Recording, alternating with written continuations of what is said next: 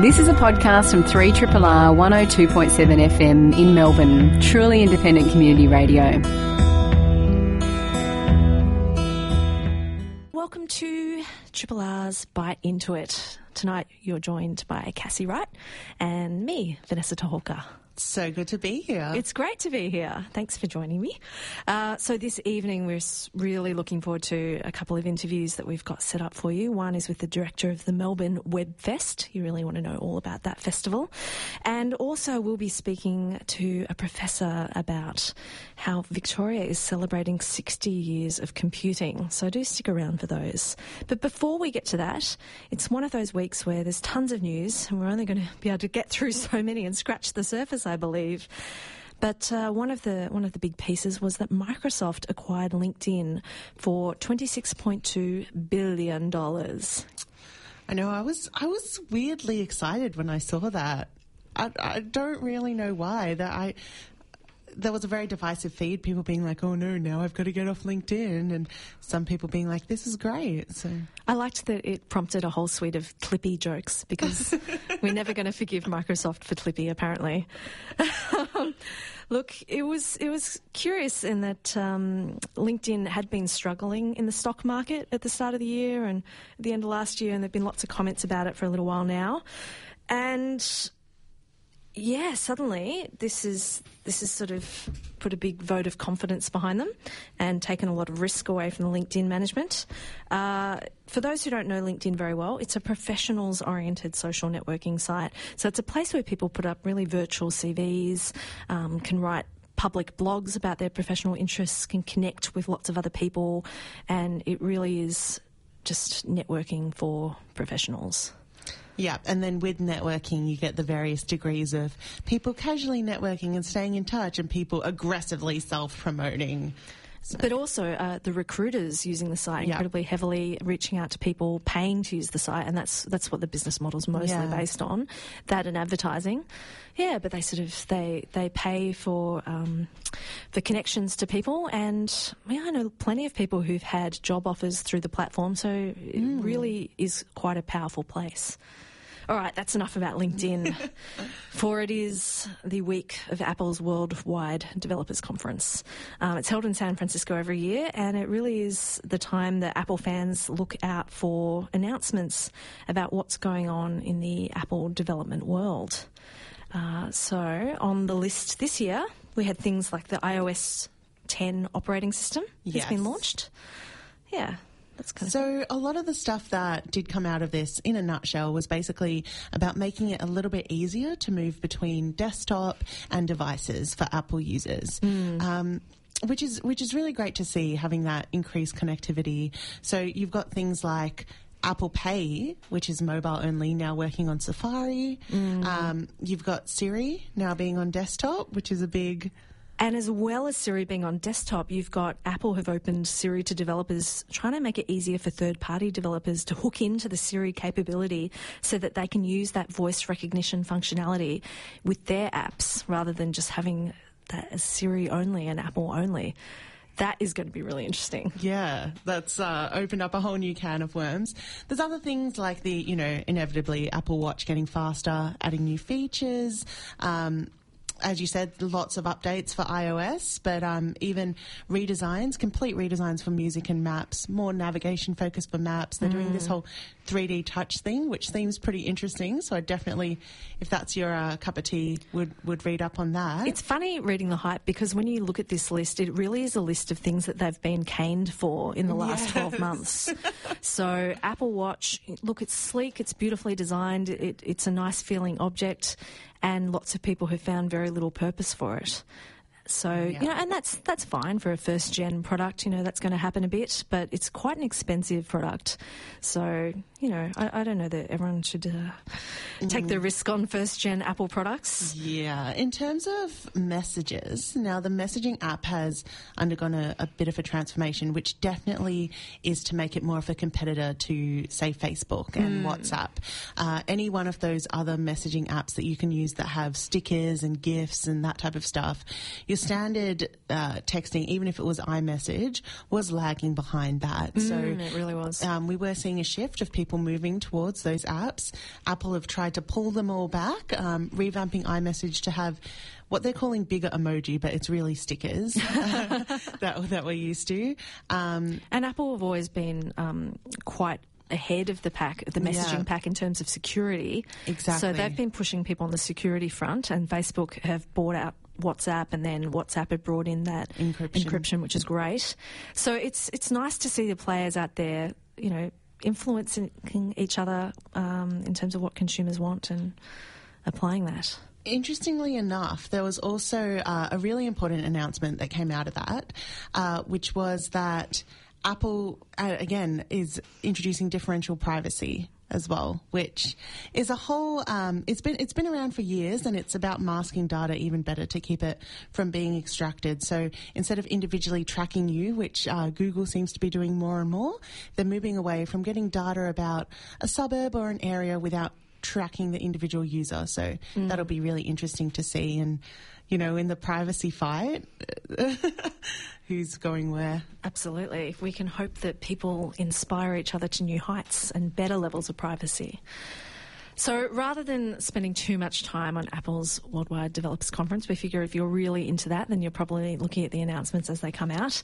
There's plenty of articles out there. Um, we're always waiting for the BuzzFeed one because that's always the, the most fun breakdown. but, um, we do want to cover um, something about the election. So Labor have released their NBN policy, and it promises two million upgraded connections um, and a cable option it's actually it's quite a well thought out policy that they've looked at the shortcomings they've looked at what can we feasibly change at the point that we would come into government if we do indeed come into government. And they've also thought about where can we really ramp up the capabilities beyond um, just fibre to the node and actually have that go back to that original plan of fibre to the premises as much as possible with the undertaking that we can't you know reverse what's already been done, and there's only so much money in the in the uh, bank. So we should um, you should have a look at that policy. Uh, there's quite a lot of articles about it. It's covered in news.com.au and ABC, and everyone's got articles about it. So what it, what the articles I've read have said so far is that um, they're promising to almost double the number of households with access to fibre to the home, so fibre to the premises, which is great news. Um, at the same time, they're also going to continue the coalition's hybrid fibre coaxial connections through pay TV cables, despite not thinking that that's a great solution, but it's it seems very much a compromise with uh, dealing the the hand of cards that they've been dealt. They're promising to phase out the fibre to the node technology beyond the existing pipeline of works. Um, so that's the point where they're like, all right, this sort of stuff scheduled to roll out. It's already in the implementation phase, but anything beyond that, we're cutting off because we don't believe in that hardware implementation. That's uh, that's a big tick from us. That's that's good news. Yeah. Um, so people on the map to receive fibre to the node option at the moment will still get it. So that's that's kind of it's a it's a sting in the tail really for people who have been on the early phases of the rollout. You're either at the very front end where you got super NBN, and then you moved into phase two, which was just like NBN, not really. And if you know, depending on who gets in at the next election, um, your NBN could be about the same as it is, like mediocre, well, I'm currently on nothing. So yeah. anything would be a plus right now. Yeah, yeah. It's, it's pretty important.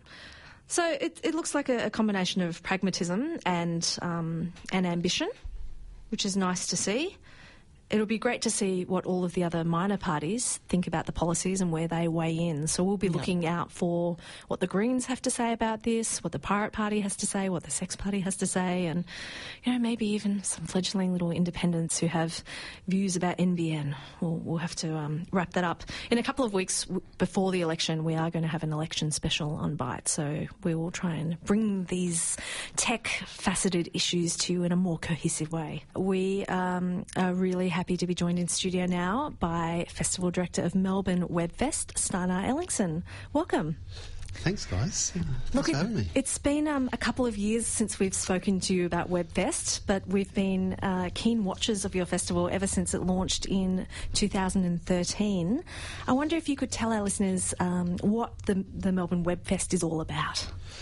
Well, it's yeah, it's all about web series, I suppose. Uh, it's about acknowledging the uh, amazing work that's being done out there, both in Australia and, and internationally.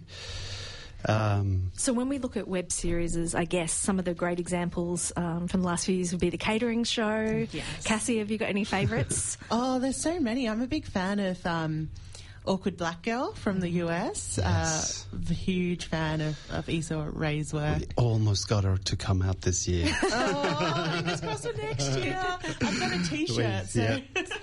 we'll, we'll keep trying till she, she comes. But you know, she's shooting uh, her web series. Eventually turned into a HBO series. Yeah. Well, it's a different concept, I suppose. But she's been you know working with him for a couple of years, and the scheduled in line, unfortunately. But we have other great things in line. Yes. So, so your festival this year is running from the first to the third of July at Deakin Edge and Fed Square. So that's very handy for a lot of people. Um, how have you seen the the festival grow since 2013? Well, yeah, it's uh, it's grown a lot in the, in its short lifespan. It's uh, you know we started off. I guess none of us had really worked in events management before. We all made web series, and we just you know, we'd been overseas to a couple of web series festivals and, and realised that this was um, um, Australia was like the third biggest country in these festivals in terms of how many series were represented. That's amazing. So yeah. we're punching above our weight. Absolutely, yeah. yeah. And this is, mind you, was before there was any funding available too. So. Yeah. That was, uh, you know, kind of this discovery that we travelled all this way and then we met the guy who lives down the street who's, you know, who we didn't know about and all that sort of stuff. And then we realised, hey, there's so much work coming out of Australia. So the first year was a one day affair, I suppose. In, uh, in uh, we were in a studio building in the western suburbs, and then uh, that was great fun. But um, it's really, really good now to be, you know, in the CBD and we're able to screen more series. Um, it's you know in the heart of heart of town, you know, overlooking the Yarra and this amazing this amazing venue, um, which is which is absolutely great. And you know we just see the number of submissions growing exponentially year to year, and also just the quality is quite mind blowing. Definitely, and uh, I think it has all those great feelings of a short film festival. When when you head there, you know, uh, it's, a series of short stories, and you know your emotions are, are, are raised, and you're taken on all these journeys. But there's something about it where most short film festivals can feel a little exclusive and far away, and how am I ever going to see this content again and find it again? Your festival has the opposite feeling. yeah, you can go. Well, I guess that's sort of. I mean, I don't want to talk bad about short film festivals because I think you know short films are amazing, but I think it kind of. Um, I mean, a lot of fest- short film festivals as well, sort of owning up to that fact that okay, if we can't just warehouse people's content. They mm. have to be able to get it out to an audience. And I guess that's what web series is all about is that you make it and you hit an upload button, or you can, and it's there, and you can you can uh, you know there's uh, the distance between the creators and the audience is uh, there, there's you know there's hardly any distance, uh, and uh, yeah, you can with a web series you can start sort of um, growing an audience from day one, which is really really exciting and and uh, I suppose the festivals as well. Like there's so much content out there that yeah. what we try to do, you know, we also acknowledge the great work that people are doing out there, but also providing a curated forum for people, for lower, lovers of good stories. That you know, here's some of the best stuff that's uh, online at the moment. And I guess the flip side of that, the flip side of short films now being on the internet, is the fact that you're having a web a web film festival in a physical location. like, you know, you're bringing something on a that. Big screen, yeah. Yeah, you're bringing something that you can watch on your phone. You can watch at any time. You can watch instantaneously. And what most people would think of, oh, I've curated a lot of web series on a blog or something, but you, it's yeah. like you're bringing that blog and that awards to, to real life. What's the atmosphere like getting all these different people who, who love uh, web series, but also who are making them and producing them, getting all of that together in that one small area. there's yeah, there is a lot of excitement, obviously, and I think uh, very often for web series creators, it's uh, it can be you know there is people have some people I should say not all people, but some have got budgets to make their content at the moment, which two years ago was almost unheard of. You know, so that helps, but I think still they're low budgets and people are often, you know, the post production stage of most web series are kind of like a lonely experience. You know, yeah. you might get an audience out there, but the fact that you can kind of come together in a place like Melbourne Webfest or other festivals, you know, and actually share ideas and network and, and maybe even start some new projects with uh, with people you connect with at the festival, I think is extremely exciting. So, yeah, there's a lot of excitement, you know, a lot of happy people who are out and about and, and uh, making new connections. So let's speak more specifically about the tangible things that you're doing to help the community um, upskill itself and um, maybe get more content, local content out there. Can you tell us about your, your new partnership? Yeah, well, I'm not sure we're really allowed to call it a partnership because oh. you know this is with uh, with ABC iView. They're you know a taxpayer funded organisation, so they don't particularly like that idea of being okay, partners well or sponsors. A, fr- a but we are, yeah, it's, it's, a friendship. It's a, you know, they've been they've been great supporters of the festival since we started. You know, they've been involved or had people speaking on on discussion panels uh, and, and things with us since the first year. So that's amazing. And you know, they're a great institution for for digital series and up and coming talent in Australia. So this is something that we've been talking about for a while, but you know, a few months ago the stars aligned, and and we established uh, this pitching competition, Pitch Perfect, at Melbourne Webfest with ABC iView, and that's really exciting. There's um, five thousand dollars up for grabs, um, and you know the idea is that hopefully that will then be used for script development and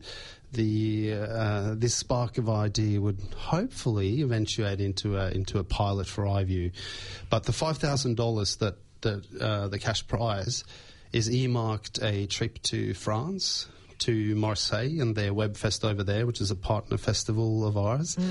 Uh, they have a writing residency that goes for a whole week leading up to their festival, and, and uh, this year that's sponsored by Fox Digital. So the five thousand dollar cash prize is meant to send one person over there to work, uh, you know, to develop the ID and and hopefully come home with a bit more meat on the bone because. Yeah, we only at this point uh, to submit. Submissions are still open, I should say, till Friday. That's when it uh, closes. Uh, and uh, the guide, there's no barrier to entry. All we want is a great creative idea on the theme, anytime, anywhere, which is pretty open, I should say. Yeah. Uh, 50 words uh, pitch for an original web series, and then uh, um, the uh, we'll shortlist 15 entries that will be announced next Friday, mm. And we're also taking. Uh, um, wildcard entries from the festival. So this uh, 15, 20 pitches all up will be uh, will be pitching to a live audience and a panel of juries featuring uh, some ABC people, uh, John Cabrera, one of our international guests, uh, yours truly, and, and, Craig Batty, who's a screenwriting uh, professional and academic. So the competition's free to enter. Um, submitting a pitch in 50 words or less under the theme anytime, anywhere by Friday, that actually seems quite doable. You don't have to have made anything by then. You just have to have a germ of an idea. I know so many people that are like, oh, I've got this great idea for a web series. I've got this great idea, but oh, I'll never be able to get it made. But all you need is the idea. I think that there should be some people rocking up to this, and maybe if they don't quite have the idea, they should rock up to the festival and see if suddenly the ideas come. Because you're surrounded by so many great ideas mm. at this mm. festival that well could happen. All right, that's a fantastic opportunity. So, other than that, um, could you tell us a little bit about the professional development day that you run as part of the festival? Yeah, I mean, that's always been a very important thing for us as part of the festival that we're offering, you know, not just sort of awards and high fives and parties, which is, you know, that has to be a part of it. Obviously, that's a very core part of uh, of a festival, but to also offer something in the way of development and you know like with the IB, uh, ABC iView pitching comp uh, opportunities to actually realise your next idea. Uh, but yeah, we've always been been running workshops and some panels. Uh, this year we're at La Trobe in the in the uh, they have a city campus where we're doing five uh, sorry four masterclasses. Mm-hmm. So we're doing one on sort of using restraint as a form to uh, as a way to grow your creativity, creating feedback loops with an audience, and you know keep going back to the drawing board with uh, mm. uh, with uh, like creating uh, feedback loops from the audience, which we're really excited about. Um, there's one on uh, pitching, which will be done by a guy called John Cabrera, who's our uh, international guest this year. So John is a I think he's probably most famous. Well, famous. Uh, what what is most known for is his, uh, he, as an actor. He was he he was on Gilmore Girls and coming back to Gilmore Girls again now. Um, Which character on the Gilmore Girls? he uh, uh, his character was called Brian um, Fuller. He was one of the guys in the band. Oh, great! Yeah, yeah, excellent. Yeah, so he's revisiting his uh, his role now that they're coming up on Netflix, which will be exciting to see uh, you know, all those years later. Yeah. But he's uh, since sort of uh, took a step out of acting and started writing, and he worked with uh, Bryan Singer, who was the producer director of the X Men franchise, on a uh, series called H Plus.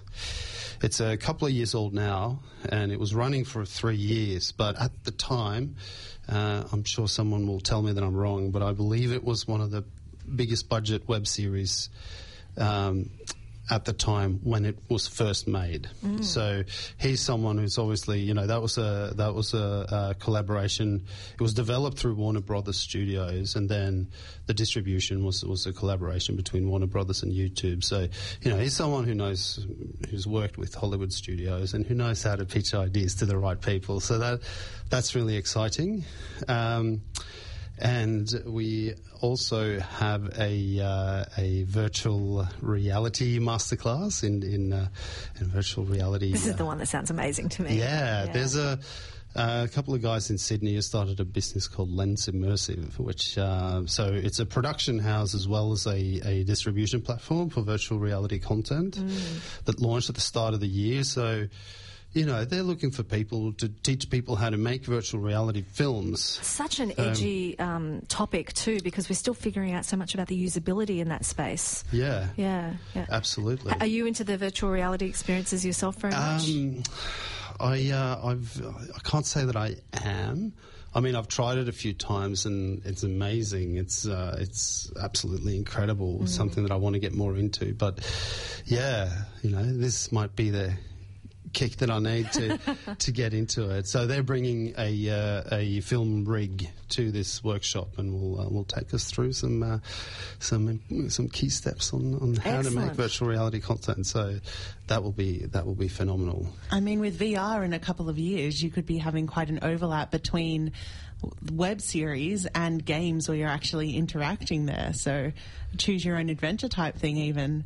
Absolutely, yeah. I think that you know it's just the, the, the imagination I think that sets the limits for that uh, that sort of stuff. If you if you're if you're clever and and uh, and good with technology, I think that's the where it's at at the moment. It's sort of mastering both the creative side and the technolo- mm. technology side of uh, of that. Where um, we probably have a have a way to go but you know, it's, it's, it's still it's very expensive medium. too. Yeah. So, and that that's got to change. Uh, yeah, for people I think prices are coming down now yes, on you know Telstra or every uh, telco provider has been mm. doing some. Uh, some uh, pretty uh, uh, exciting giveaways and stuff. If you sign up on things, you get you know headsets for hey, free and that sort of thing. This so. is a bit out of left field, but I wonder: have you seen um, much use of, of, drones in filming for web series as yet? Yes. Really? Yeah, people use. You know, it's much cheaper than hiring a helicopter, a crane, or, or a crane. Yeah. yeah, yeah. So yeah, there's quite a few people who are using them using them now. So, and uh, you know, it's uh, that opens up a whole new range of possibilities and on making things look the way you want want them to, and, and uh, yeah. So there's one more um, part of your program which I love, and I wonder if you could uh, tell us a bit about. It's what you call the Spotlight on Melbourne. Yes, yeah, that's an exciting uh, addition to the program. That's on the Thursday or the 30th of, of June. It's uh, excuse me. It's uh, showcasing a bunch of local produce that you know unfortunately we couldn't find room for them in the in the uh, in the official selections we have limited screening capacity but there's so much amazing content coming out of Melbourne that uh, that you know even cutting that selection down to 10 this year was was incredibly difficult mm. and um, yeah that's a that's a really exciting sort of you know um, early networking uh, party and uh, mm. just to kick off things bef- the night before the official launch, I suppose. And it's yeah, very exciting at Loop. And we're happy to be joined in studio by Professor Justin Zobel. He's been with us on the show before. He's a professor at the University of Melbourne in the Department of Computing. Computing and technology? Computing and. Computing and information systems. And information systems you know, uni departments, they Get change. it right, Vanessa. oh, what are we paying for? Oh, oh, yeah, maybe we're not. Maybe that's why. maybe that's why. Look, thanks so much for joining us again. Um, I'm going to call you Justin and, and dispense with the formalities if that's all right. Please. Okay. So I was excited to find out that this month marks 60 years since the first computer came to Victoria. I did not know that. Uh, and you're here because you know all about this. Now, you're not old enough to know all about this the way you say you do, so I'm very suspicious already. time traveller. I think we may have a time traveller here. However, um, the computer was called CSIRAC, C S I R A C, and I wonder if you could tell us what that means. What that means is that it was a machine built by the CSIRO in the very late 40s, 1949, mm. fourth computer in the world. That's amazing. I can't believe that Victoria had the fourth computer. Oh Unfortunately, Sydney had it first. Oh, oh it burns. Oh, it, it does burn. so, how did we end up having it down in Melbourne? What was the journey of this computer? It was built in Sydney. It was used by the CSIRO up there. It was a lot of money to run. They mm. deemed other things, such as weather control, to be more interesting than computing. And so, in favour of um, other research, it got eventually turned off. Right uh, Melbourne offered to host it. It came down on a truck down the Hume Highway. That's amazing. There's a lovely photo of it parked at um, Gundagai at the side of the road, covered with a tarpaulin. It's about half the size of a shipping container. And came to Melbourne in 55, took us a year to put it back together. It was turned on June 14, 1956. Amazing. So this is before television, I think, at, at the time when it was actually made, because uh, as far as I can recall from my history textbooks, we got television around the 1956 Commonwealth Games. N- uh, no. No? No. Wrong? Olympic Games. Oh, Olympic Games. Uh, uh, games. I, if my history teacher's listening, I'm so sorry. it, yeah, television was about five months later. Um, so at the time it was turned on Victoria, it was still Australia's only computer for about a week. South Australia turned one after that. So, being the fourth computer in the world, where do you get your parts from when you start to build this, and how do you get the knowledge to build a computer? That really is a great question. Those first computers, the very first ones built directly after the war, a lot of the know how came out of the Bletchley Park. ah, right, the encryption centre. yeah, where Alan Turing did his work. Absolutely. Alan Turing invented the principles of computing before the war uh, in a very abstract sense, helped make them concrete during the war, uh, was at Manchester when the baby was built, the probably the first computer. Uh, the ideas gelled then, and we look at those computers like CSIRAC. It's about a million times slower than an iPhone or smartphone, um, a million times bigger in capacity, a millionth of the size, a ten millionth of the power. But the ideas in it really haven't changed that much. The, mm. the core was created in those first one or two years after the war, that initial design, and hasn't changed that much. So, where did those ideas come from? Out of the heads of mathematicians. The parts were from radios and the um, you know big uh, equipment that we used to that from that time for broadcasting Uh, so it was radio. recording things to tape. Um, no, I'm just talking about the valves themselves. Oh, right, okay, valves, The switches, right? yep. I can't imagine a valve-based computer. That would be the most hipster thing ever. I was, yeah, I was just going to ask because when we think of computers these days, you know, we automatically think keyboard, mouse, that type of stuff. But what you're describing, there's some amazing photos online. But for listeners who don't have access to that, it was radically different from from what we'd imagine today. Absolutely. So uh, uh, it looks something like when these doors are on, about 10 fridges in a row. so it is huge. It's uh, got a disk drive that's originally stored, I think, about 120 or 160 characters, something like that. That's about the size of a car wheel. It's got about 2,000 valves, which you can see. So I should add, it, it's in the Melbourne Museum. It's by far the oldest surviving computer in the world, uh, and that's partly because it ran for such a long time. It ran until 1964. Right. So some of the original users are still around. And how was it operated? Not with a giant keyboard that you jumped on to get the different letters. Uh, no, not a giant matching keyboard. Um, punch tape was and a uh, console. It's uh, an array of switches. So you set the switches, pressed a button that entered a value into memory. Set the switches again, pressed a button that Yes. entered the next value. Think how precise you would have had to be to get that sequence right. Otherwise, you have to start all over again. Look, it sounds primitive, but for the people using it at the time, it was a supercomputer. You know, it. Uh, one of the early users, you know, made the point that um, in an hour or so he could do a year's calculation. So, what sort of uses are we looking at? It's it's mathematical uses. It's crunching big numbers. Do you have any examples of the sorts of problems they were trying to solve? Sure. So, one of, one of its first achievements was that it generated the first computer music, which is also can be found on a website. And but please do not listen. So, was This this, when the computer was in Sydney or Melbourne? that was in Sydney. oh, that's a shame. In- in the- Damn you, Sydney. Um, it was used for weather forecasting or trials of weather forecasting. It was used in practice to do things like do the engineering calculations for the first skyscrapers in Melbourne. So Did it have anything to do with the Westgate Bridge? I don't know. It's. I hope not. Yes, that would be a, a poor uh, case study. You wouldn't be putting that one up on the website. Don't blame the computer for that. No, it could be it could be simple switch error. Switch error. Um, so did you did you ever get to see this computer running? You said it ran for quite a while, but it didn't. Uh, sorry, I've forgotten when how long you said it ran for. It ran till 1964. Oh, it, okay, It took 64. That's- that's pretty early. Yeah, it took roughly speaking two engineers to Hmm. keep it running every day, um, turning, replacing valves, keeping circuits soldered and connected.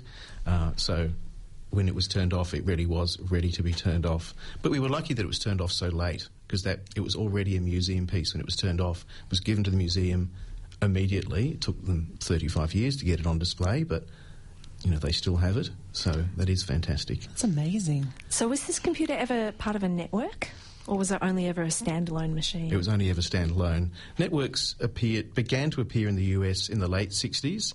Uh, Australia was regrettably late introducing networks. They began to appear here during the late 70s and evolved during the 80s. So women in IT is a really hot topic now. So to take a real a real leap from from this. Uh, one thing that's been observed is that in the early days of computing, a lot of women were involved. So at Bletchley Park, there are a lot of women doing, you know, data entry sort of roles and, and thinking about how they could um, help and solve much more. The first, Absolutely. The, the, we're used to the word computer applying to a machine, but the word computer was uh, largely women sitting doing calculations at uh, mechanical calculators, turning the handles, entering the numbers, and often very mathematically capable women. Mm, mm. And that's the reason a lot of the early programmers were women, because they shifted from the role as doing the calculation to specifying what the calculation should be. Right through to 1983 84, women were large participants in the discipline. Mm. In the early 80s, the home computer arrived, and uh, whatever social forces took place, I imagine mostly teenage boys clustered around the screen, uh, the interest of girls in the discipline just began to decline. Yeah, so it is amazing to think um, that you know there was a lot of equality in the early days, and then and then that really changed over time, and and now I guess we're trying to to turn that around again and make sure that all sorts of people who have an interest in this field really really have the opportunity and um, and see examples of other people using computers and enjoying programming and, and thinking about the sort of careers there. Absolutely, and it's not just the careers. I see you see young people in particular using computers to build amazing things. It's the most remarkable creative medium. We know we're all used to consuming apps and whatever on our phones and from our tablets and via media and the, the enhancements we add to our videos and all those things, the way we mix music together. Yeah. And that's programming. So, were there many um, examples of women in the teams that got access to this first computer in Victoria? There weren't many. There were a couple. Mm. Um, I, I can't speak for the rest of the, of the world. Mm. There are small numbers of women here using the using those computers and studying computing through the 60s, 70s, early 80s. Mm. Or, I mean, women obviously continue to study, but of course, but not yeah. in the same numbers. I guess it's just, it can be inspirational as well to know that there were people, there were our ancestors, so to speak, actually right there in the forefront doing all these amazing things, and that it's not a new thing for girls to be involved. Yeah. You're mm. actually harking back to a long and, and really fantastic tradition. A- absolutely. And look, as a academic who often gets to meet people who are interested in computing, one of the saddest things I see is that I'll meet, say, a biomedical PhD student, most of whom are female, who will say, Oh, I had to study a little programming subject because I had this data coming off my genetic sequencing machine or whatever the object is. And I love it. Yeah. Why didn't anyone tell me 15 years ago how fantastic this was? The, the, the convergence of skills I'm seeing in my friendship group, as um, you know, they've studied as economists, as uh, biomedical scientists, and you know, the two friends I'm thinking of right now both have PhDs in their respective fields, and both of them have ended up in spaces where they're like, oh, you know, I'm learning a bit of programming now. Oh, wow, I'm doing statistical analysis that you can't wrap your head around because you don't do that sort of programming, you full stack web developer. So it's um, it's really excellent to hear that um, that you're seeing that too, and um, and hopefully people. Uh, like women in computing won't always have this question about, oh, what's it like being a woman in computing? Hopefully, it'll just be like, oh, another woman in computing, just like in the old days. Yeah. Maybe we could get to that point. That'd be beautiful. That would be beautiful. Mm. So the Melbourne Museum, um, I haven't been there in, in quite a while, and I must say I, I, did think that they were all about dinosaurs and the natural world and Melbourne's specific history of trams and Phar Lap and I don't know what else what? I think of. but I had no idea that they had this computer. Um, not only do they have the computer, but you don't even have to pay to see it. When wow. you walk in the front door of the museum, you go straight down the steps and it's waiting there for you um, just outside the entrance or exit from Jurassic World right now. Just sitting there waiting to be to be gazed upon. Excellent. To just hang out with it all day. Well, I know where I'm going to be taking the young, impressionable people in my life very soon. It'll be, you know, Auntie Vanessa is going to bore you and and uh, and take you to the museum. But wait, now she's telling us amazing stories about the fourth computer in the world. It's really a different type of dinosaur, except it's. it absolutely is. But when you think of it as a dinosaur, here's my pitch. Until that computer and the three that came before it, every machine ever built was built to do one thing. It was the first machine that was built to do everything. Anything that could be captured as data, anything you can write down, a process to handle that data, any computer can do. So the first everything machine, or the oldest everything machine left in the world, that is fantastic. Um, professor, I really feel like I have to call you Professor now, and I wish that you'd been one of my professors. Thank you so much for telling us about this really significant piece of hardware in Victoria that we had no idea that we have and that we can be so proud of. I do hope that you drive a whole lot of visits to Melbourne Museum after this. Oh, I hope I do. How heartwarming was that? I know, I love that. So, um, yeah, I definitely have to be heading down to the Melbourne Museum soon just to check out the world's fourth oldest computer I had no idea. Even even when I lined up that chat, I had no idea. Um, apparently, my reading and comprehension is not as deep. I don't think they really led with that angle. I think. Oh, excuse Ooh. me.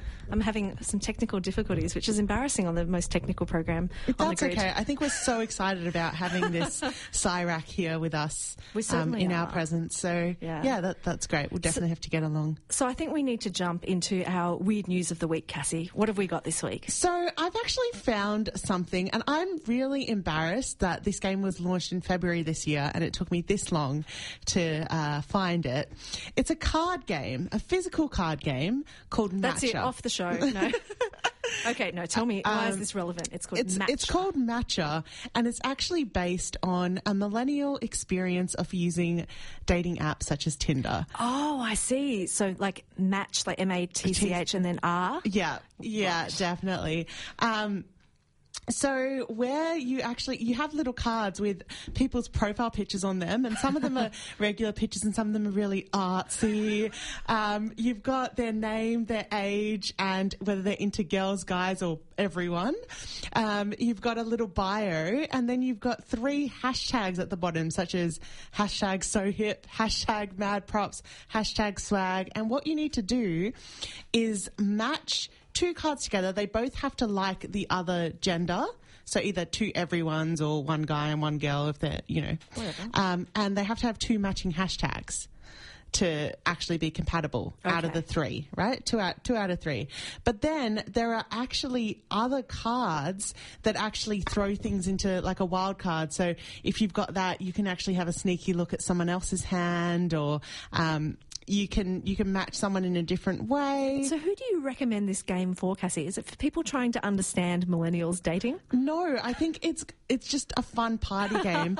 uh, I would recommend this game, and I think that's why I am so intrigued by it for people who are sad, bitter, and alone, but want to celebrate at parties the fact that hey, we've all used Tinder, we've used it to varying degrees of success. Let's all have a bit of fun and have a laugh laugh at you know the hilarious situation that is life, and um, and you're really like it's not meant to be mean. You're having a laugh no, at yourself as no. well, and I, it's user submitted pictures as as well. So it's not it's not you know being mean to anyone, but um yeah, it's just a great little great little card game that you can get online, and that uh, I will definitely be playing at my next house party. I wonder if it might also be a way to introduce people to the concept of online dating who have been a little bit scared of it.